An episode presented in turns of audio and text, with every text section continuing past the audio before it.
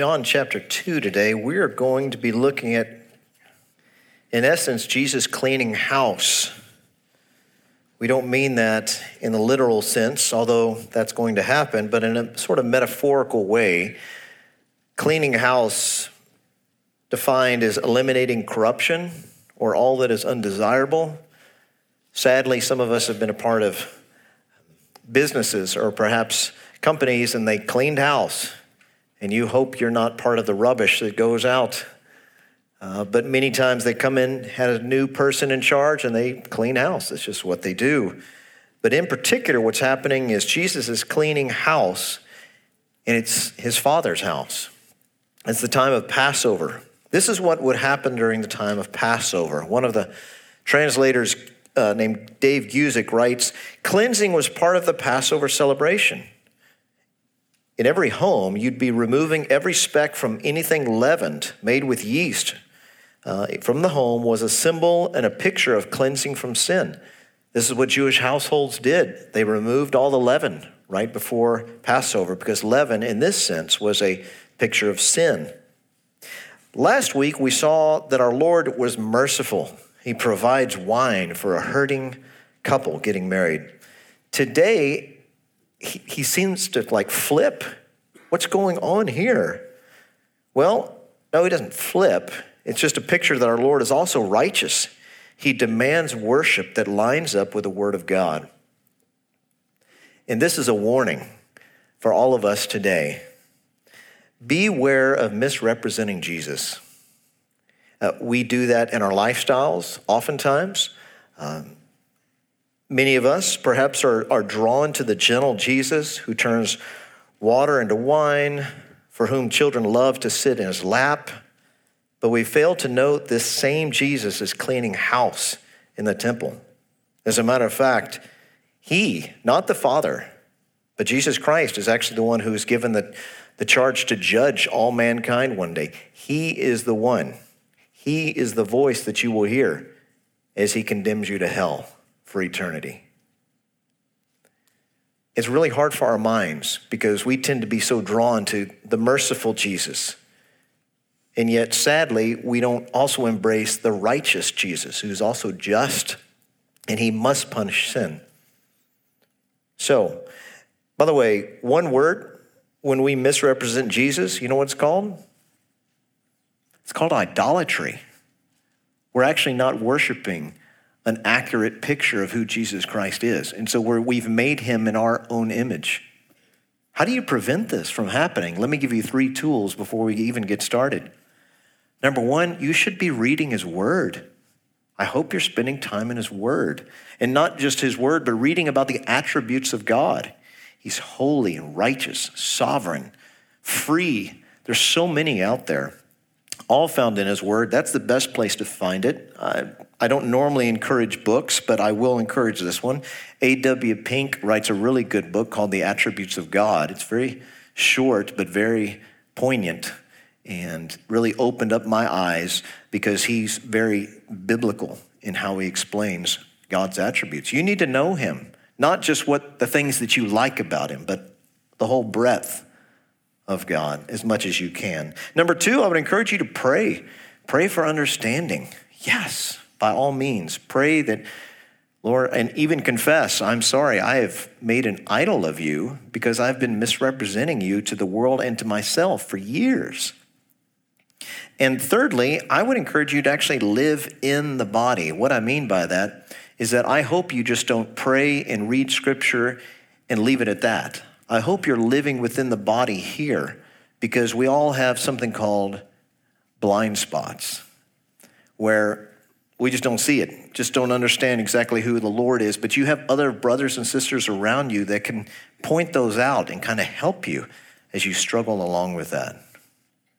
None of us is going to get it perfectly, but we've got to do better than what we've done in the past. Some of you are limping today spiritually because of what your view of Christ was in the past. So, Jesus is going to clean house today. Chapter 2, this is the word of God. Verse 12. And after this, he went down to Capernaum, he and his mother and his brothers and his disciples. And there they stayed for a few days. Here we have Capernaum. Capernaum is a city on the northwest shore of the Sea of Galilee.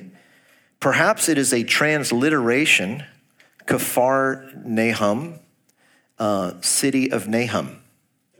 Uh, as you know, Nahum was a prophet. Is it referring to that Nahum? It might be. Nahum's name also means comfort, so you could call it city of comfort. Um, we don't know for certain, but we do know this city became Jesus' adopted hometown. His base of ministry was Capernaum, even though he was born in Bethlehem, raised in Nazareth, and but Capernaum becomes his base of ministry. Verse 13 and 14, the Passover of the Jews was at hand, and Jesus was up it went up to Jerusalem. In the temple he found those who were selling oxen and sheep and pigeons and the money changers sitting there. So we have here the first of three or perhaps four Passovers in the book of John. That's how we know how long Jesus' ministry was. As you kind of take note of the Passover feast, Jesus is a faithful Jew. He's not only God, but he's also a faithful Jew, and he's obeying the law. All Jewish men, 20 years old and up, had to report three times a year to the city of Jerusalem. Passover, Pentecost, tabernacles.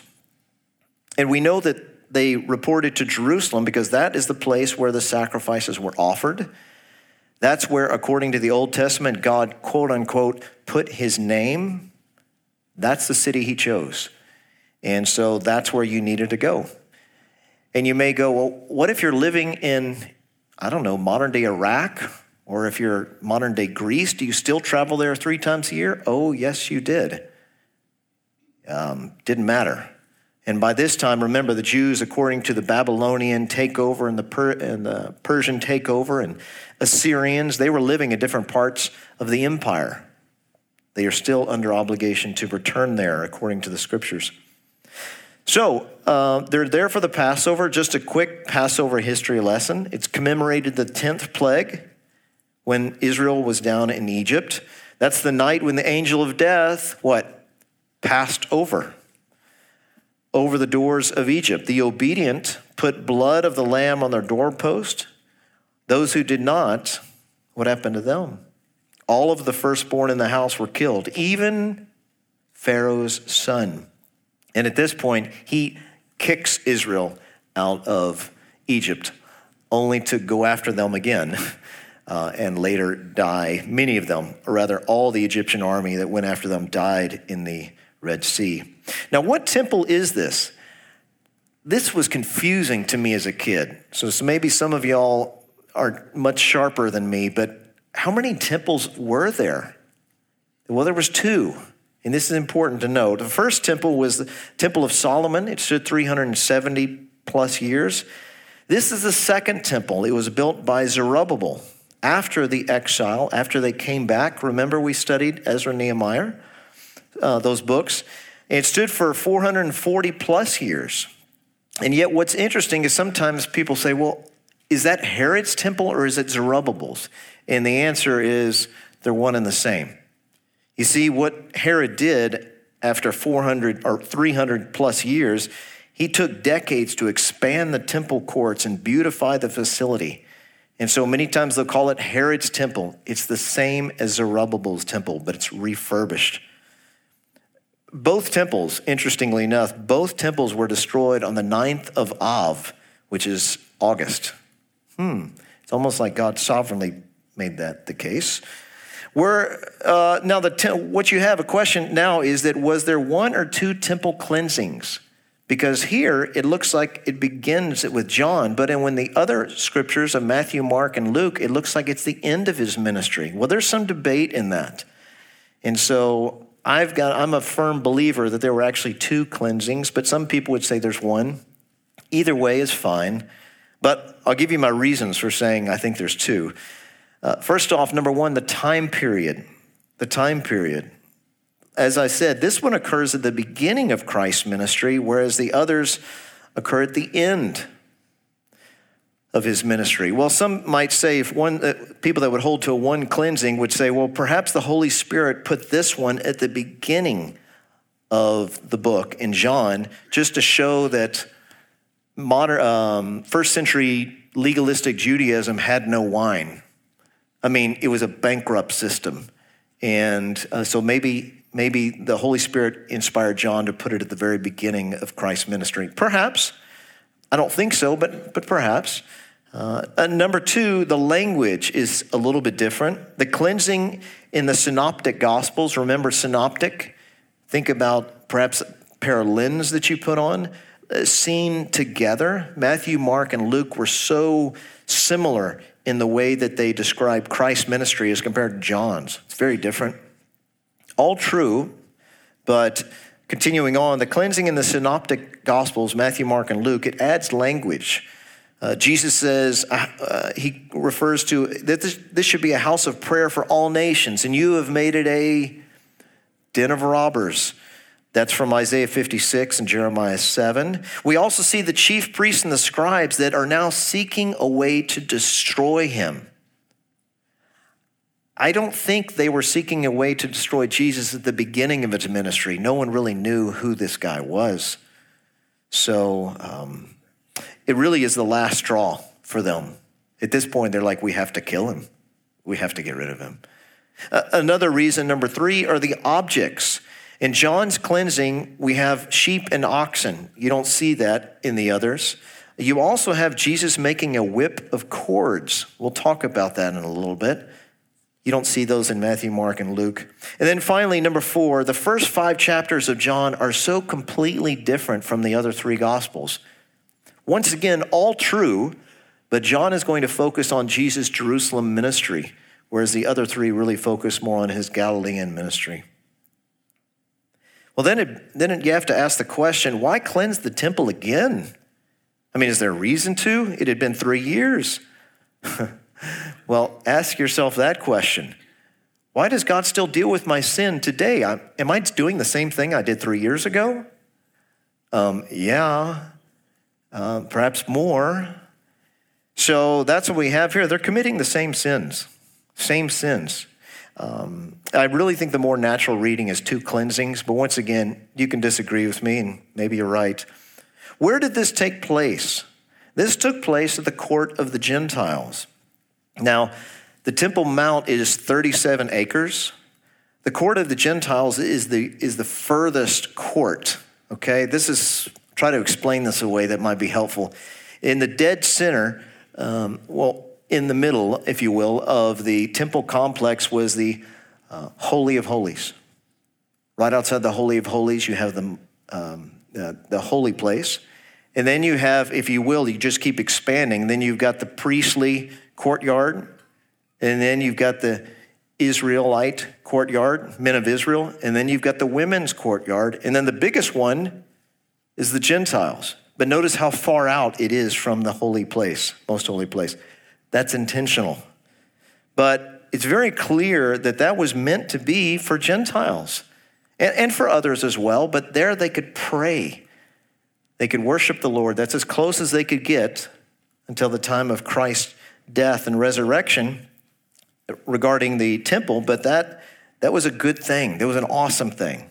As a matter of fact, but the Jews didn't like it by and large. Uh, they actually had a fence uh, it, was a, it was a wall, chest high, and it had a warning. I'll read to you the warning. And you go, How would you know what that warning is? It's from at least the first century. Well, there were so many of these that they put around there that some of them have survived. If you ever go uh, to um, modern day Turkey, you can see a complete one, and it reads this it reads the following No foreigner may enter within the balustrade. Balustrade is a row of columns. You cannot enter, cross over. Around the sanctuary and in the enclosure, whoever is caught on himself shall be put blame for the death which will ensue. Uh, we would put it like this it's on you.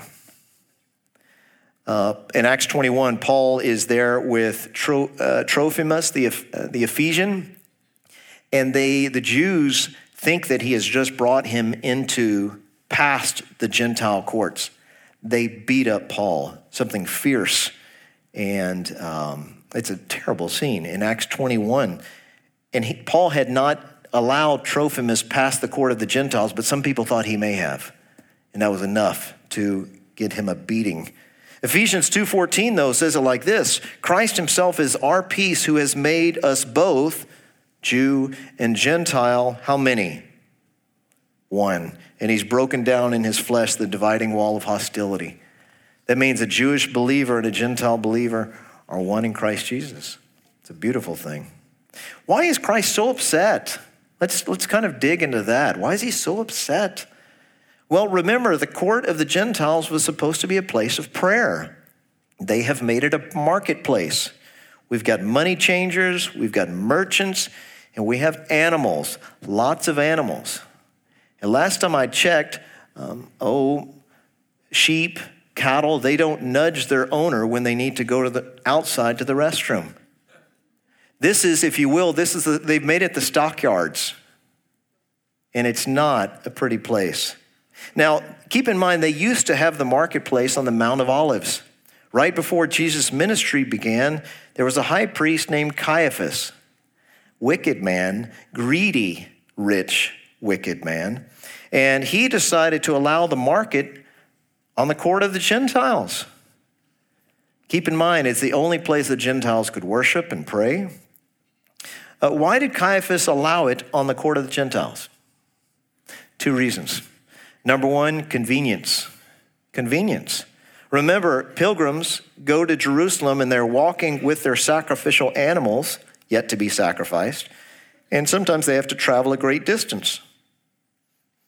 It's a convenient thing to do. So, uh, what you'd have is animals had to be, remember, without blemish, and they had to pass an official inspection. And looky here, right on the Temple Mount in the court of the Gentiles, you have all these animals that have already passed inspection. It's convenient. Another reason money. How many times have we heard just follow the money? That's what we have here. You see, these sellers of the animals, they paid the high priest, Caiaphas, for being able to sell at the Temple Mount. What a wicked man Caiaphas is. So when you read his story, as we will, the crucifixion of Jesus, remember these things. Historically, he was a bad man, as well as spoken ill of in the Gospels. So, what does Jesus do? Verse 15 through 17. And making a whip of cords, he drove them all out of the temple with the sheep and oxen, and he poured out the coins of the money changers and overturned their tables. And he told those who sold the pigeons, Take these things away. Do not make my father's house a house of trade. His disciples remembered that it was written, Zeal for your house will consume me. Okay, who are the money changers and why are they there? Money changers, the way it worked is that you were required as a 20 year old Jewish male once a year to pay a half shekel temple tax that helped to upkeep the temple. Uh, a half shekel was roughly two days' wages. Um, why couldn't you just bring your foreign Babylonian money? Well, because much of the coins, if you take a look at your dollar bill today, you're going to see a person's face on it, president or something to that effect. But at that time, they would put the face of deities, of gods. And so what they had to do is they had to change out these coins for temple uh, coins. And wouldn't you know there's a currency exchange, but it has a slight fee, slight fee. And so that's what we have here. So, are these money changers corrupt? I would say yes, but I think they get worse. Why? Because in Matthew, Mark, and Luke's account, Jesus actually calls them a den of robbers. This has gotten worse.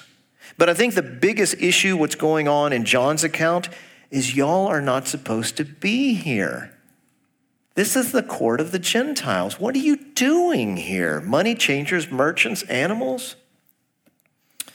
No. So he overturns the tables.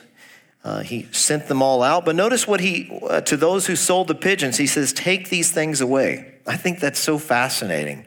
It, you, I don't, you don't want to miss this. Compared to the other animals or the coins, once you turn them over, or the animals would, would be um, branded of some kind, so they would know which ones was, were theirs. But if you open up the gates and you send out the pigeons, you're not getting them back again. Well, I think that's what Jesus is doing is giving great mercy. He doesn't ever open up the cages. He says, "Take them away." Shows great mercy. And he says at this point, "Do not make my Father's house a house of trade." Why does he refer to it as my Father's house? Well, number 1 because it is. But number 2, I think he's showing his authority. It's like he's looking at them and say, maybe y'all got messed up here. This house belongs to us. And he says, do not make. Uh, really, it could be translated as stop making. Stop making my father's house a house of trade. And I think it shows once again that is the issue. They've made it a house of trade. D.A. Carson writes Instead of solemn dignity and the murmur of prayer, there is the bellowing of cattle and the bleating of sheep. Instead of brokenness and contrition, holy adoration, and prolonged petition, there is noisy commerce. Is there an application for us in this? I think so. Just a couple of points, though, before I mention it. Unlike the Jewish temple, there's nothing, there's nothing special about this room. I like it. I'm very thankful for it. Uh, most would call it a sanctuary. It's the Latin term from, for holy. I'm not, I'm not crazy about that term, and the reason why is because the room is not holy. It, really, it's the people, the people of God. The church are holy. I, I, I like the term auditorium. You can call it whatever, call it the big house. I don't know what you call it. There's nothing special about that. And yet, at the same time, I will say this the church gathers to worship in this large room, and that makes it special. This is the gathering of the church, this is the gathering of God's people. So you say, Well, Geoff, it sounds like you're speaking like two side, different sides of your mouth, and I am. At least I'm admitting to it. But there is something special about this in our gathering of the saints, of course, in our service. And that means either this tonight, which if you can come, please come or, or this morning. It's special. It's supposed to be. There's certain things we're not going to do here at Grace Church. Uh, we're not going to sell Grace Church merchandise off to the side here. We're not going to have a comedy routine up front before we get started. Dancing bears. And I, I, I mock that because, but believe it or not, there are churches out there that do this kind of stuff. And it's just, it's ridiculous. Number two, we're, we're not, on our morning announcements, we're going to intentionally limit those. We could give more, and there's much uh, important things to say, once again, about the different ministries. But we, the reason why is we want to primarily devote our services to worship the Lord as a body. Uh, give ourselves to the Word of God, give ourselves to prayer, Hebrews 12, 28 and 29 puts it this way Let us offer to God acceptable worship with reverence and awe, for God is a consuming fire. Question When you come to grace, do you have a sense of reverence when you come in? I'm not saying, are you buttoned up and wearing just the right things? No, no, I'm just saying is that by the time when we get into the study of the word and we're singing, and do you feel like God is with us? Not because it's about feeling, but the point of it is, is that God is with us in a special way when we gather as the body of Christ. And so, in likewise fashion, we want to make sure, uh, as elders, we want to make sure as the body of Christ that we are we're worshiping Him and we're doing it right. And we confess when we don't. You may see me sometimes out front, and you might think, "Is he talking to himself again?" I'm not. I'm praying, and sometimes it's Lord, Lord, confess, I can't get this out of my head. I cannot, I'm not worshiping you rightly. Not that somehow I need to impress God. No, but I know it's good for me. And I know it's honoring to Him. So, yeah, there's a lot of application for us in this. The question you could also ask yourself is Christ out of control here? I mean, this looks out of control. Please don't do this. Remember, He's God, He's righteous. We are sinners. As a friend of mine used to say, never call God to the bar of human reasoning. Don't say, oh, that's not right. You're a clay dirt uh, person here telling God what is right and what is good. You can't do that. Uh, no. And by the way, just as a, if you're looking for good evidence that this is not out of control, the Antonia fortress was built right next door to the temple. The Romans built it. They built it literally right next door, whereby they could keep an eye on Jewish practices. If this was becoming a riot or uprising, they would have been called. You never see them in any of these passages. Um, then you think, well, what about that whip of cords? That sounds kind of distressing. Well, keep in mind, it's interesting, uh, the same term, that word cords, that same term is describing ropes in Acts 27, verse 32. By guess what Jesus did is people would come in with their animals, they would just throw the rope on the ground as they would sacrifice the animal. Uh, no reason to have the rope again. And he just grabbed a few of those and he began to twist them and tie them. And he had a whip of ropes Probably not leather, because that same term is used in Acts 27 to describe ropes. You may wonder why wasn't he arrested? This would seem like something that would cause him to be arrested. Well, number one, it wasn't his time, most importantly. But also, there seems to be general disapproval with selling in the court of the Gentiles. People were not happy with Caiaphas. I mean, some were, obviously, but some of them were like, this isn't right. This become a stockyard. The part of the temple is the temple complex is part of a stockyard now. This is not right. So the disciples remember later on this phrase, zeal for your house will consume me. That is from Psalm 69, verse 9. Uh, remember, David is writing it at that particular time, and he's saying, Zeal for the house of God consumes me. And if it's true for David, guess what? It's also true for his descendant, Jesus Christ, especially true for him. You see, Christ's zeal for right worship of God, literally in the Greek, consumes him, mean it eats him. When you consume something, you eat it, right? That's the phrase. It eats him. Warren Wiersbe says it really well. He says this When Jesus cleansed the temple, what did he do? He declared war on the hypocritical religious leaders. And this ultimately led to his death. Indeed, his zeal for God's house did eat him up. And we would say further, he gave himself up for that. So, verse 18 through 20 so the Jews said to him, What sign do you show, uh, rather, what sign do you show us for doing these things? Jesus answered them, Destroy this temple, and in three days I will raise it up. The Jews then said, It has taken 46 years to build this temple, and you will raise it up in three days? So when they ask him, What sign do you show us for doing these things? What are they saying? Give us a sign that you, Jewish carpenter, have the authority to disrupt our practice. Why doesn't Jesus agree to a sign? Have you ever noticed that? Not just in John, but in the other, the other Gospels, they'll say, Show us a sign, and he never agrees to that. He never does. Well, I like what Carson says again. He says, A sign, if he were to give them a sign that would satisfy them, presumably some sort of miraculous display performed on demand would have signaled the domestication of God. You're not going to tell God what to do. This is God. He's going to tell you what to do. Uh, continuing on, uh, cleansing the temple was the sign. That's so funny, is that they demand a sign, and he just probably was looking around like, I just showed it to you. This is prophecy fulfilled according to Malachi chapter 3, verse 1 and 3. It says this The Lord whom you seek will suddenly come to the temple. And he suddenly did.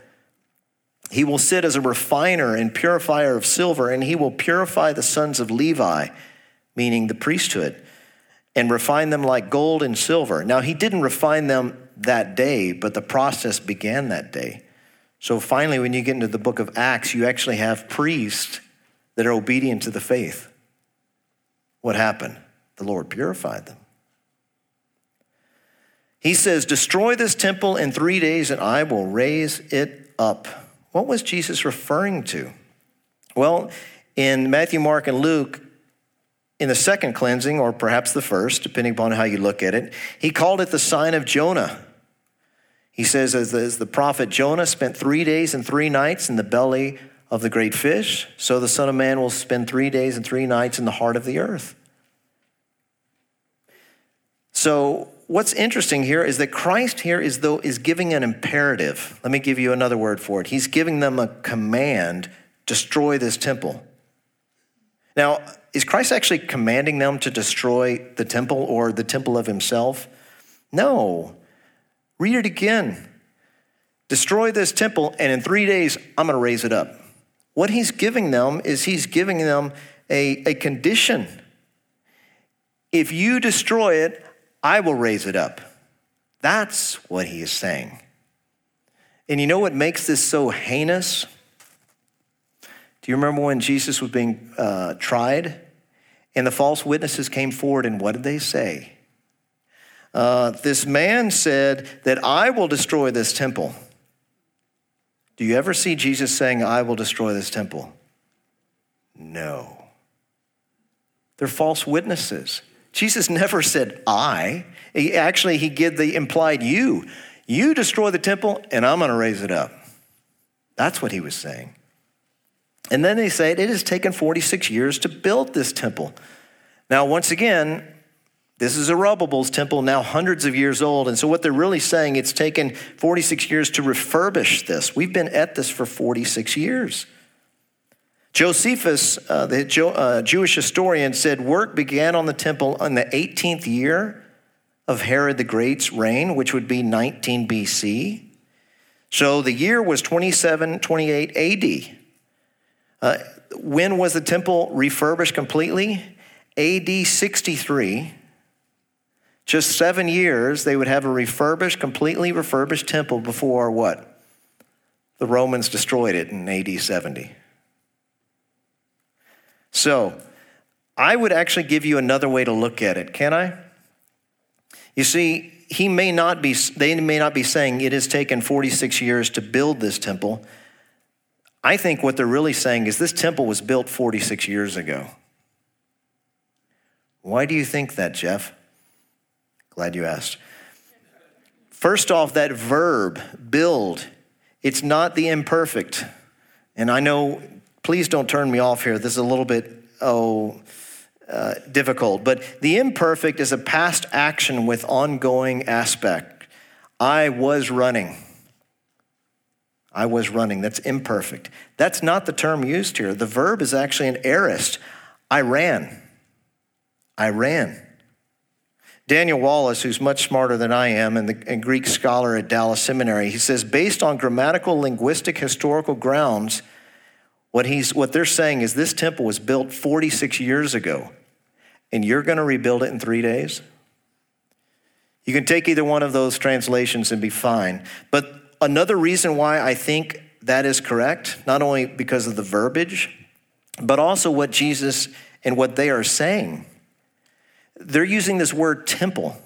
In the Greek, it's naos. Naos only referred to the holy place and, and, and holy of holies. That's the only part of the temple referred to. If you wanted to refer to the whole temple complex, you would use the word hieron. Not naos, but hieron. Which word do you think Jesus is saying here when he refers to himself? He's referring, he's using this word naos, the place of the holy of holies, the special presence of God. And Jesus is saying, destroy the special presence of God. I will build it in three days. I will rebuild it in three days. That's the term used there, not hieron, not whole temple complex, but himself.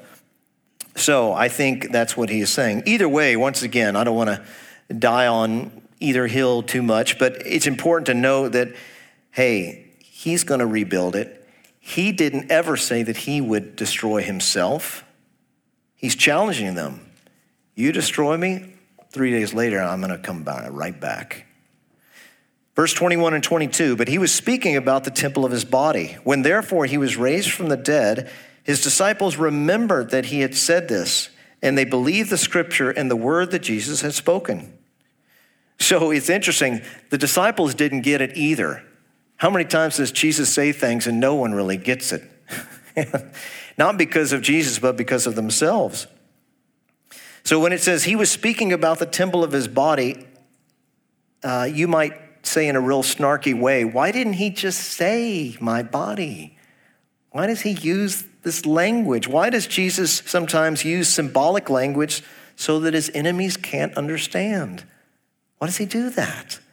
The Bible gives us two reasons why, especially when it's referring to, oh, the seed that fell into the different types of soil rocky ground uh, and the thorny and the, some of another one where the birds pick it up and the others finally we have good soil and and they finally ask jesus why do you why do you speak uh, just not clear language to your enemies? And he tells them first reason is for judgment matthew 13 15 lest they meaning his enemies lest they should see with their eyes and hear with their ears and understand with their heart and turn and i would heal them and so jesus says i'm intentionally not being specific why because they may hear and believe. And that's not going to be the case with my enemies. Judgment. There's another aspect of it is mercy, though. Mercy on his enemies? Yeah, listen to this. 2 Peter 2:21. It would have been better, this is the enemies of Christ, it would have been better for them never to have known the way of righteousness than after knowing it to turn from the holy commandment delivered to them. More light, more judgment. Less light, less judgment. Now, be careful. Don't think, well, this, is, this might be helpful. I won't bring my rebellious son to church anymore. He'll get less light. Now, you see, the problem with that is because number one, you're disobeying Scripture. And number two, God uses the Word of God to save people. So, God is going to give, or Jesus in particular, is going to show mercy and he's going to show judgment. And it doesn't end there. Verse 23 through 25. Now, when he was in Jerusalem at the Passover feast, many believed in his name when they saw the signs that he was doing. But Jesus, on his part, did not entrust himself to them because he knew all people and needed no one to bear witness about man, for he himself knew what was in man. Now, at first, you say, many believed. Oh, good. That's fantastic. I don't think that's what's going on there. Uh, you see, sometimes John does this. He'll say many believed, and then he'll talk later on that they never continued on with Christ. He does this much in John 6. As a matter of fact, in the Greek it reads this Many believed in Jesus, but Jesus did not believe in them. That's that word in trust. It's the same, same exact word that was in the previous word for believe. Why wouldn't Jesus believe in them? if they believed in him? Well, as we'll see in just a moment, what did they believe about Jesus, first off? But secondly, he says, it says, he needed no one to bear witness about man, for he knew what was in man. The reason why he does not reckon these people as true disciples is because he knows what's the heart. He knows the hearts. 1 Kings 8:39 Solomon says, "You only know the hearts of all the children of mankind." He knew that some of their hearts were stony, others were thorny. These are not true people. Now, what do I mean by that? Be careful. For some of you that have always struggled with, am I truly a believer? You know who I'm talking about. And you really are, but you have these continuous doubts, okay? I would say actually it's maybe a good sign that you have doubts. Perhaps the Lord is convicting you of areas, but at the same time, we as believers need to trust when Jesus says, He who believes has eternal life. So, what's happening here? Let me quote a couple of guys. Uh, a guy named Tasker writes in the Gospel according to St. John, he writes, Christ regarded all belief in him as superficial, i.e., not real which does not have as its most essential elements the consciousness of the need for forgiveness and the conviction that He alone is the mediator of that forgiveness. So, do you just love Jesus because He's a miracle worker? Or, as Tommy Nelson used to say to us in college, which was greatly convicting for me regarding Christ, Is Jesus nothing more than the one who greases the wheels of your train of success? Is that what Jesus is to you? If that's the case, I don't think he's your Jesus. You've created him in your own image. Piper puts it this way John Piper says, What it says in essence is that Jesus knows what is in every heart, and so he can see when someone believes in a way that is not really believing. In other words, Jesus' ability to know every heart perfectly leads to the unsettling truth that some belief is not the kind of belief that obtains fellowship with Jesus and eternal life. Some belief is not saving belief.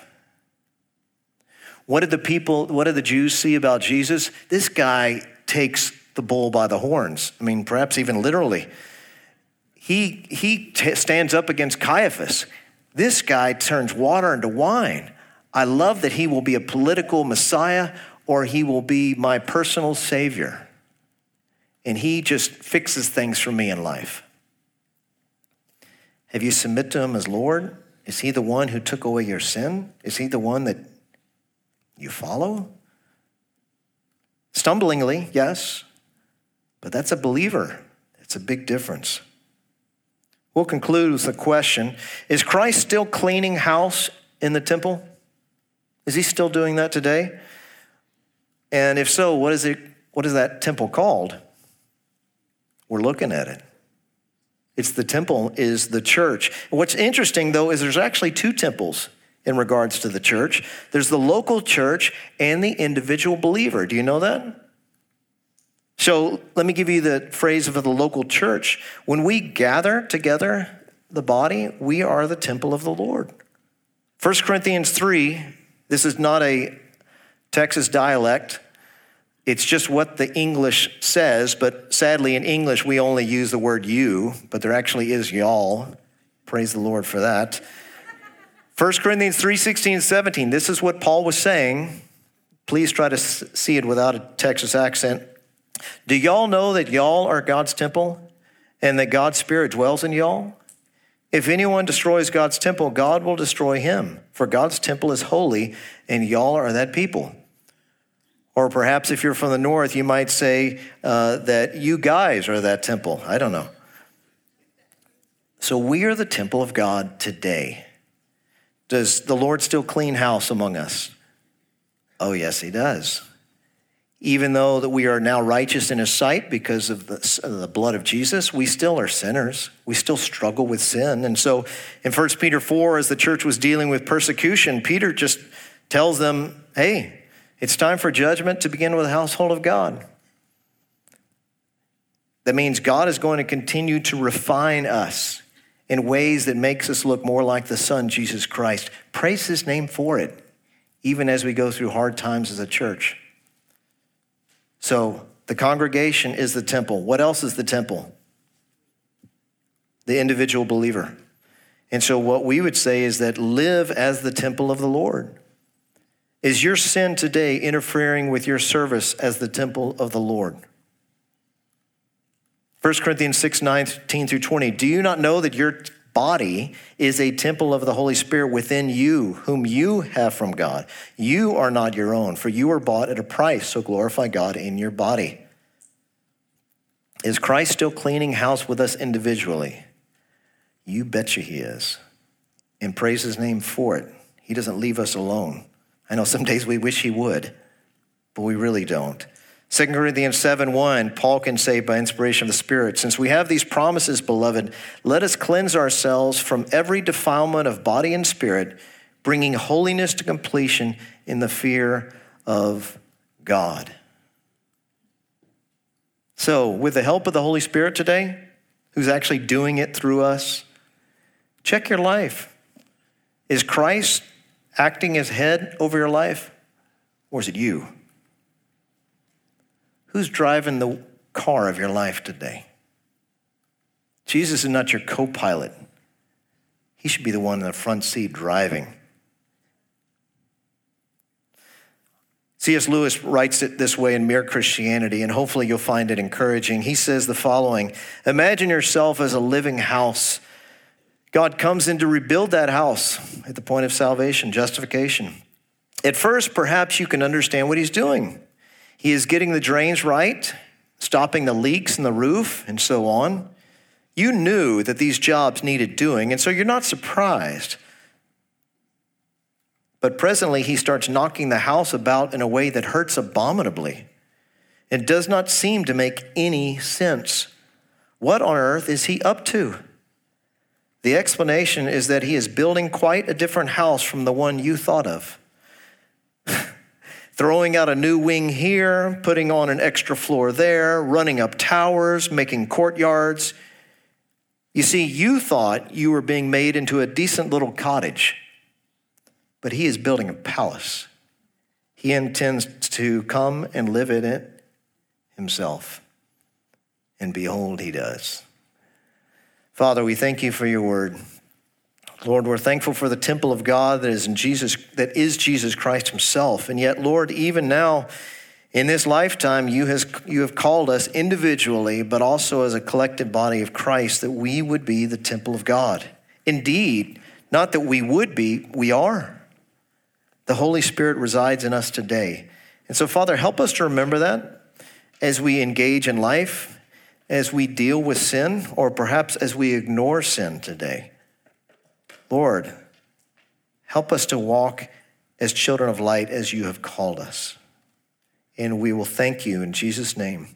Amen.